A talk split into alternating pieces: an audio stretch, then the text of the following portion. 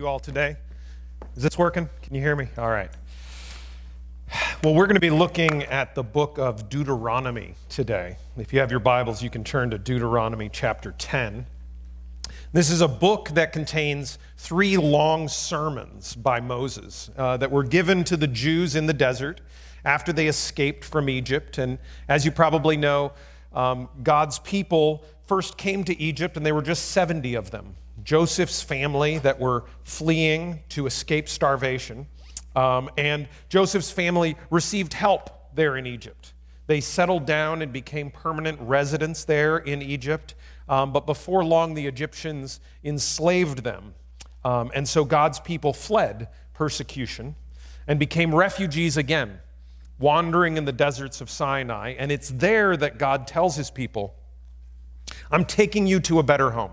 I'm taking you to um, a home where your residency will yet again be conditional um, because you can only stay in the land that I'm going to give you if you obey all of my commands. And so Deuteronomy is a covenant document that lays out what God will do for his people and what God expects of his people.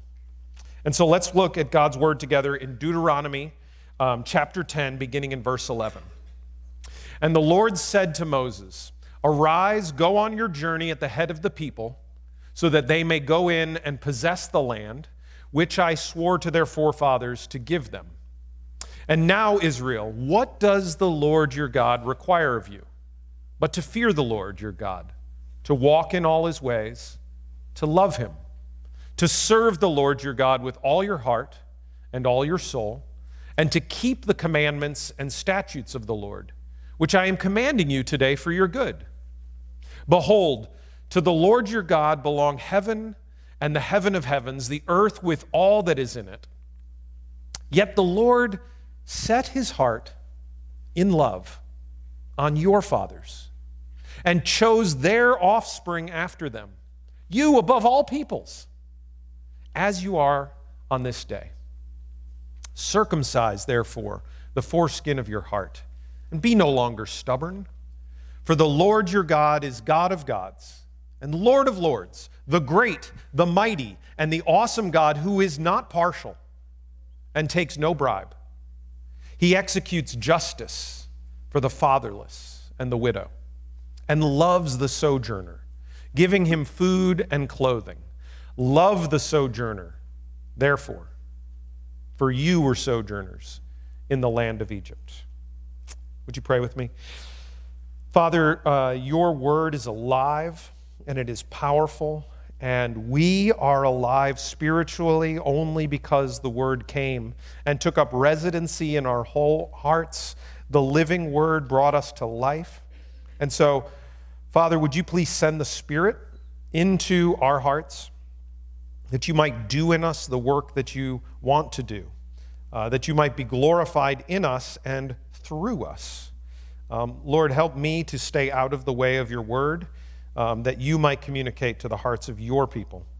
And we ask it in the name of Jesus. Amen.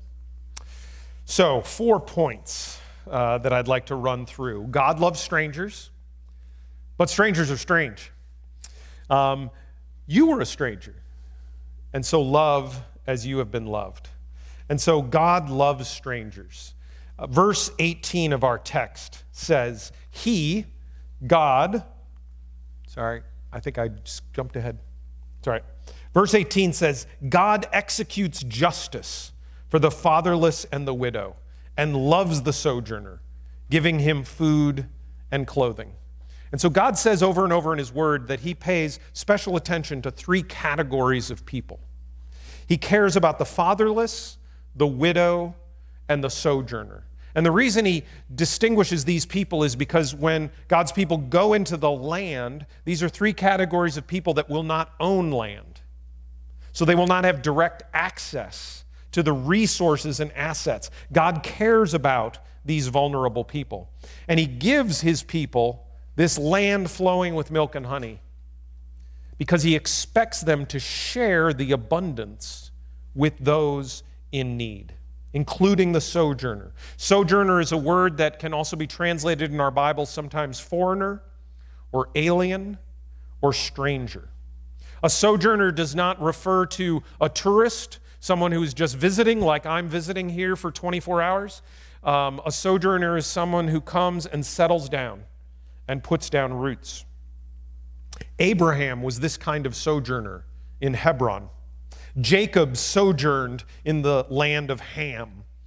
Moses was a sojourner in Midian for 40 years. And as we saw in verse 19, the Israelites were sojourners in the land of Egypt for 400 years. And the Bible is full of examples of people forcibly displaced. And let me get to. Okay. People who are displaced as a result of their own choices and actions. So, Adam and Eve would be an example. Cain was exiled, Israel, when they were exiled to Babylon. Um, we see people in Scripture who are displaced by natural disaster. Noah was displaced because of the flood, Abraham and Sarah um, because of famine, um, Naomi because of famine was displaced. We see in God's word people displaced by conflict or human trafficking. Hagar and her son Ishmael because of conflict within a family. Joseph was sold into slavery by his brothers, human trafficking. We see people displaced by war. Israel was displaced to Assyria. Judah was displaced to Babylon, including Daniel and Shadrach and Meshach and Abednego. We also see in Scripture people displaced by religious and political and ethnic persecution. Jesus himself fled a murderous tyrant to Egypt. Um, the early church was persecuted in Jerusalem and scattered throughout the region. Um, we have Aquila and Priscilla, leaders in the church, who had fled persecution um, in Italy and had come to Jerusalem. Here's the thing refugees today are fleeing their home countries for all these same reasons that we just saw in God's Word. All these same things are still happening today. Not much has changed. Um, I'm glad that my friend Matt Soerens is here this weekend um, from World Relief to help us understand a little bit about, um, you know, these are Afghan girls um, who have fled, and the Afghan refugees are very much in the news right now, but that is one small category of the many refugees in the world. And there is a table out here that World Relief has, and I hope you'll stop by and learn how you can get involved with World Relief. I'm so glad of all the refugee resettlement agencies, I think World Relief does the best job, to be honest. And you have one of their offices here, which is a blessing. Um, so, Matt has been here to talk about what the body of Christ can do to help refugees. My task is to open up God's word to talk about why we should care about the sojourner and the stranger. And so we see God's hurt, heart in Deuteronomy 10, which we've read. We see it in the ministry of Jesus. Jesus came as a Jew to the Jews, but throughout his ministry, we see him spending time with Samaritans, hanging out with Gentiles. He exorcises a demon from a Gentile girl. When he feeds the 4,000, it is in a Gentile region called the Decapolis. Later in Acts, the church fulfills Jesus' command to carry his gospel beyond Jerusalem, beyond Samaria, and to the ends of the earth. But for the gospel to spread like that, people like Peter had to be shaken out of their cultural comfort zone. God had to tell Peter three times Yes, I really mean it. I really want you to go to Cornelius' house, even though as a Jew, you're not even supposed to go into a Gentile's house. And I actually want you to go and eat his food and spend time with him. Once Peter got the idea, and Gentiles started becoming believers, very quickly, Gentile Christians outnumbered the Jewish believers who had first heard the gospel. And that was Jesus' vision Jesus' vision, which was seen in his final command to the apostles in Matthew 28 make disciples of all ethne, baptizing them in the name of the Father and the Son and the Holy Spirit. These are some of the children at our church at One Voice Fellowship. Children from West Africa and Pakistan and El Salvador who are like best friends. And it's beautiful to see. Um, ethne, this word in Matthew 28 19, means a body of persons united by kinship, culture, and common traditions. And so Jesus' command to make disciples of all ethne means I want you to share the gospel with anyone and everyone. And some of you will be called to go overseas to do that. And some of you will be called to stay right here and make disciples of all the different people you encounter. But it's to be a proactive welcome, not a passive welcome. Because Jesus loved strangers like us. Jesus had this mission, this vision of a church where we will gather in heaven one day. This is our praise team at One Voice Fellowship in this picture. We have band members from Ethiopia and Puerto Rico and Pakistan and China and Korea and Togo and Congo. And when they sing, it feels like heaven. It feels like a foretaste of Revelation 7 9 a great multitude that no one could number from every nation, from all tribes and peoples and languages, standing before the throne and the Lamb, crying out with a loud voice Salvation belongs to our God who sits on the throne. That's where we're headed. That's how we will worship for thousands and thousands of years. That's who you're going to spend eternity with people of every tongue, tribe, people, and language. But here on earth, culture and language tend to divide us. It tends to separate us because we're all naturally drawn to people more like us because it feels comfortable. And I value my comfort very highly. We value our safety very highly. So that's point two. Um, strangers are strange. We, we gravitate to our comfort zones. Peter gravitated back to his comfort zone um, even after he went to Cornelius' house in Acts 11, and he learned that Gentiles can be believers too. But in Galatians 2, we read that Paul confronted Peter to his face because although Peter had begun hanging out with his Gentile brothers and sisters, when some guys from Jerusalem showed up who were not on board with the whole Gentile Christian thing, Peter was concerned about what people might think of him. Peter was concerned about his reputation, and so he stopped hanging out with these Gentile Christians. He shunned his brothers and sisters in Christ because he wanted to protect his image. And Paul says in Galatians 2:14 that Peter's conduct Yeah. Peter's conduct was not in step with the truth of the gospel. See, Peter was struggling to understand what Paul says in 1 Corinthians 12 that although each person that God chooses to save is different. It is God who arranges the parts in the body, each one of them as he chooses. Peter un- struggled to understand that God was going to grow his church primarily through strangers, primarily through people who did not share Peter's language and culture.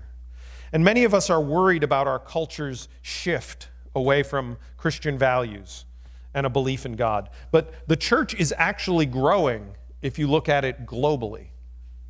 In 1910, 82% of all Christians in the world lived in Europe, North America, or Australia. But 100 years later, in 2010, only 39% of Christians live in those majority Caucasian parts of the world. Today, 61% of Christians, and this data is 11 years old, so probably more than 61% of Christians live in Africa, South America, Asia, and the Middle East. This is what God is doing in the church globally. But this same demographic shift is taking place here in the U.S. Um, Dr. Timothy Tennant, who is a missiologist at Asbury Seminary, says 86% of immigrants in North America are likely to be Christians or become Christians. The immigrant population actually presents the greatest hope for Christian renewal in North America. And so we shouldn't see this or them as something that threatens us, but we should see it as a wonderful opportunity.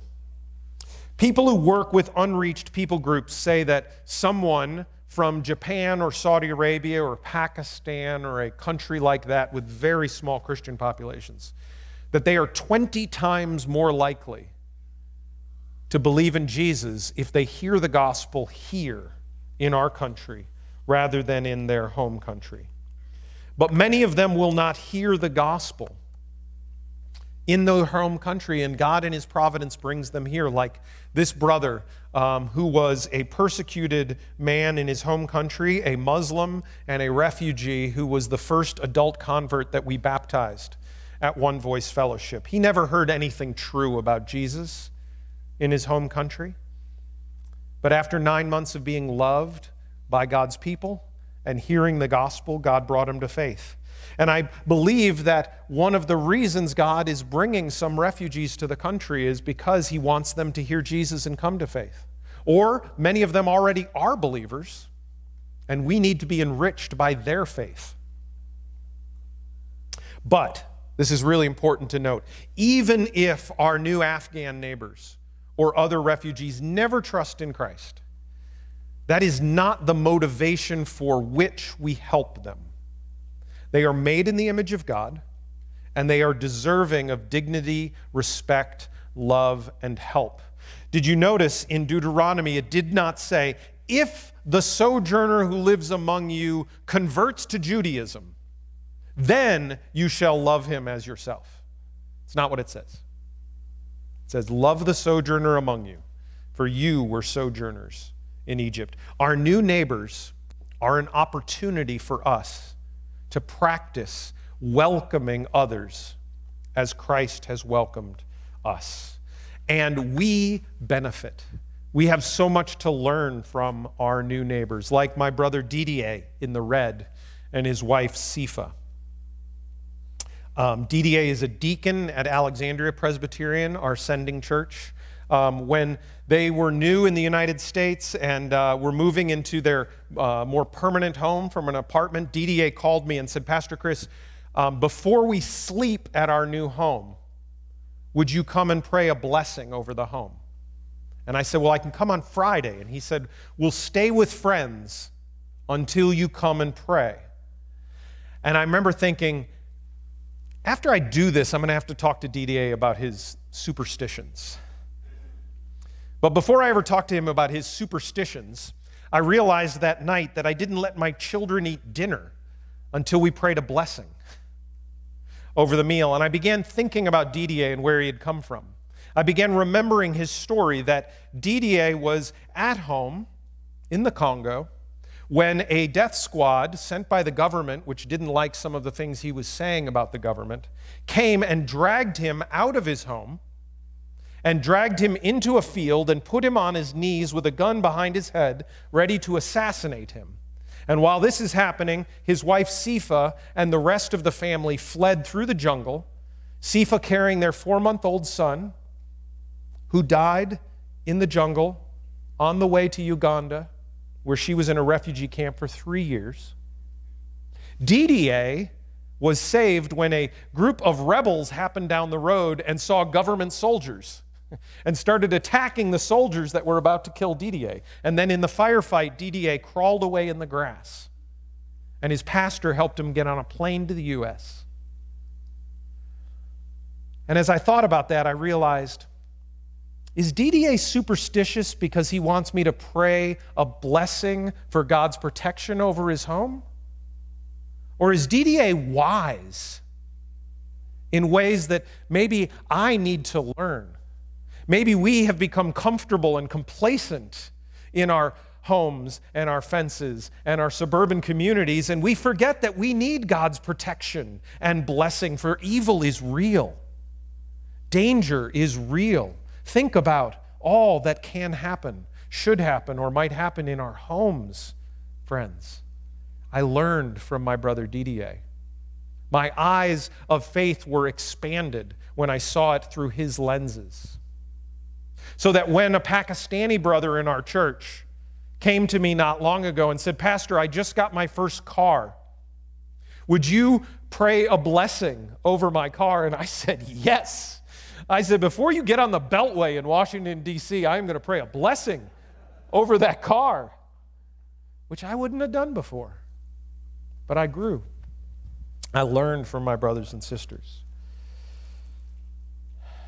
We can learn from those who have faced hardship and persecution and danger, who have learned that they need God's protecting hand over them every day, just as much as we do. This, this is part of the benefit of experiencing life with brothers and sisters who have a different background than you do. Um, Professor Andrew Walls says this about the metaphor of the body that we read in Ephesians. He says, The Ephesian metaphors of the temple and the body show each culture as necessary to the body, but each one is incomplete in itself. Only in Christ does completion and fullness dwell. Only together are we complete in Christ. My sisters from El Salvador and Togo and Pakistan and their friendship encourages my heart because I see a more full and complete picture of what Christ's body is. Christ's body is already composed of people of every tribe, tongue, and language globally. We're just often missing out on the fullness of what it is. Do you ever wonder why we have four different gospels in our Bible? Wouldn't Matthew be sufficient? It's pretty long. But we read about the death resurrection of Jesus, um, and we see it through the different lens of each of the authors, and we get a slightly different take. And that's one of the benefits of being in life with people who have a different perspective, like my brother Didier. But we tend to avoid strangers. Anyone who is different seems threatening because my desire for safety and comfort is so strong. But when we realize that we have been made citizens of God's kingdom by grace alone, and we begin to understand that my identity and my security comes from God and not who I spend time with. We begin to draw different circles. We begin to realize that we shouldn't wall ourselves off from the difficult neighbor or coworker or that troublesome kid at school. Um, but we see that because we were strangers, we have a calling from God to love strangers. So, first, you were a stranger. These are pictures of me. Um, uh, in our teenage years, we're all trying to figure out what tribe we belong to, right? Some of you are in that stage right now. I'm looking at a whole group right here.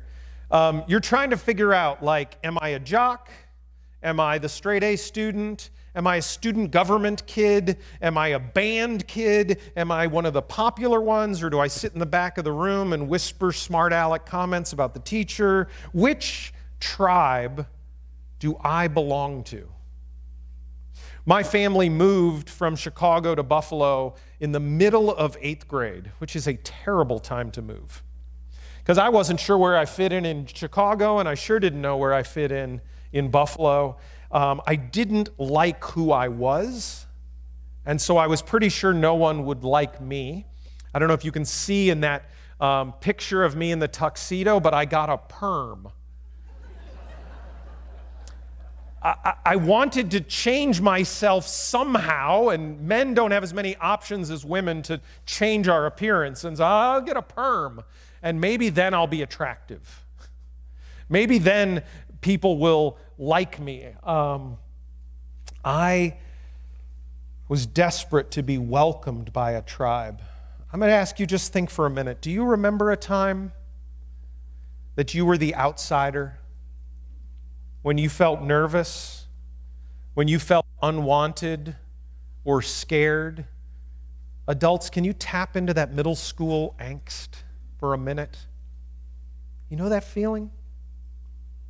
I felt that way all the way through middle school and high school. In college, I found my tribe in a fraternity, um, and I abandoned the Catholic faith of my childhood. I decided I was an atheist, and I tried to comfort my lonely soul with alcohol and women and pornography. And it doesn't work.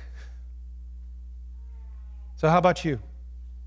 Where does your heart run when you're feeling that emptiness, that loneliness, that, that yearning for a welcome? Where does your heart go? Because they all go somewhere. Augustine said, You have made us for yourself, O Lord, and our heart is restless until it finds its rest in you. Jesus said, Come to me. Leave behind all those other things that promise you rest, that write checks you can't cash. They make promises they can't keep. And come to me for the rest. His welcome is freely offered, and it is full of grace. We see it in Deuteronomy verses 14 and 15. To the Lord your God belong the heavens, even the highest heavens, the earth, and everything in it. And yet, right? He owns everything. And yet, the Lord set his affection on your forefathers and loved them. And he chose you, their descendants, above all the nations. If you are a child of God, it is not because of anything you did. Nothing. We are chosen and saved by grace alone. I was an atheist for 10 years before Jesus came and rescued a, this lost sheep, and he threw me over his shoulders and he brought me home. I was a stranger because I wanted to be. And he proactively sought me out. It was a proactive welcome. And then when Jesus brings us home, he brings us into a new community, but it's a community of redeemed riffraff, as John Perkins likes to say. Um, to Jesus, it doesn't matter if you're a hard partying fraternity guy like I was, if you're a Samaritan, if you're a tax collector, if you're a Roman soldier, or if you're a hard headed hypocrite like Peter. Jesus says to all of us if you will abandon your idols, if you will walk away from whatever your heart is seeking to find its comfort and peace and escape, and if you will believe that by my death and my resurrection, I can give you a new heart, a heart of flesh in place of that heart of stone, because I will remove your sin and absorb it into my veins. And I will give you a grace transfusion, and my righteousness will become yours, because your sin and shame are removed. And when that happens to each one of us, we become one more stone in the household of faith that he is building. One household of many different kinds of stones. In Ephesians 2 12, we have this reminder. This is the reminder to us of where we were. He says, Paul says to the Gentiles in Ephesus, Remember that you were at that time separated from Christ. You were alienated from the commonwealth of Israel and strangers to the covenant of promise. You had no hope. You were without God in the world. But, but, Christ Jesus came and preached peace to you. So then you are no longer strangers and aliens. You are fellow citizens with the saints. You are members of the household of God. Jesus sought you when a stranger, wandering from the fold of God. He, to rescue you from danger, interposed his precious blood. The more we believe that, the more we understand and remember that the gospel brought us from being strangers into God's household, the more it will change the lens through which we view other strangers. So that's point four. Love others as you have been loved. Philoxenia is currently my favorite word. Um, it's the opposite of xenophobia. Xenophobia is stranger fear. Philoxenia is love of strangers. It's something that we see in Hebrews 13 2. We also see it in Romans 12 13. Contribute to the needs of the strangers, or contribute to the needs of the saints, and seek to show hospitality. The word is philoxenia. But when we think of hospitality, we tend to think of, hey, let's have the Smiths and the Jacksons over. I haven't seen them in a while. That's what we think of as hospitality. But that's not stranger love. That's who do I feel comfortable with? Who do I want to hang out with? But the word says, show love to strangers. Um, some years back, on the Sunday before Thanksgiving, I was having a chat um, with people after the service and started talking to Bill. And I asked that Sunday before Thanksgiving small group, small talk question. You know, Bill, what are you going to do for Thanksgiving? Now, Bill, Bill is an awkward fellow. Um, he, he, he doesn't have great mannerisms or conversational skills. His, his hygiene is poor. Um, he, he's, he's just difficult. He, he's not the person you immediately go to in the fellowship hall because you're like, that's who I want to talk to. Bill's, Bill's just difficult. So I said, Bill, what are you doing for Thanksgiving? And he said, um, You know, I'm going to get some carry out and I'll watch a movie. And I said, No, no, you won't. You'll be at our house. Now, Bill's not my first choice for Thanksgiving. He's not my 40th choice to have for Thanksgiving dinner. But am I going to let my brother in Christ be alone on Thanksgiving? No, I'm not. Because I've been Bill. I felt that same way. Have you? Do you remember that feeling? Don't forget it. Don't forget it. To practice philoxenia as the body of Christ we have to see ourselves as strangers who have been brought in. It's position before practice. The good news of the gospel comes to us only through the proactive, sacrificial love of Jesus. He left the comfort and security of his Father's side, and he came with his eyes wide open into a world that persecuted and crucified him, and he was drawn magnetically by your need. He sought you when a stranger.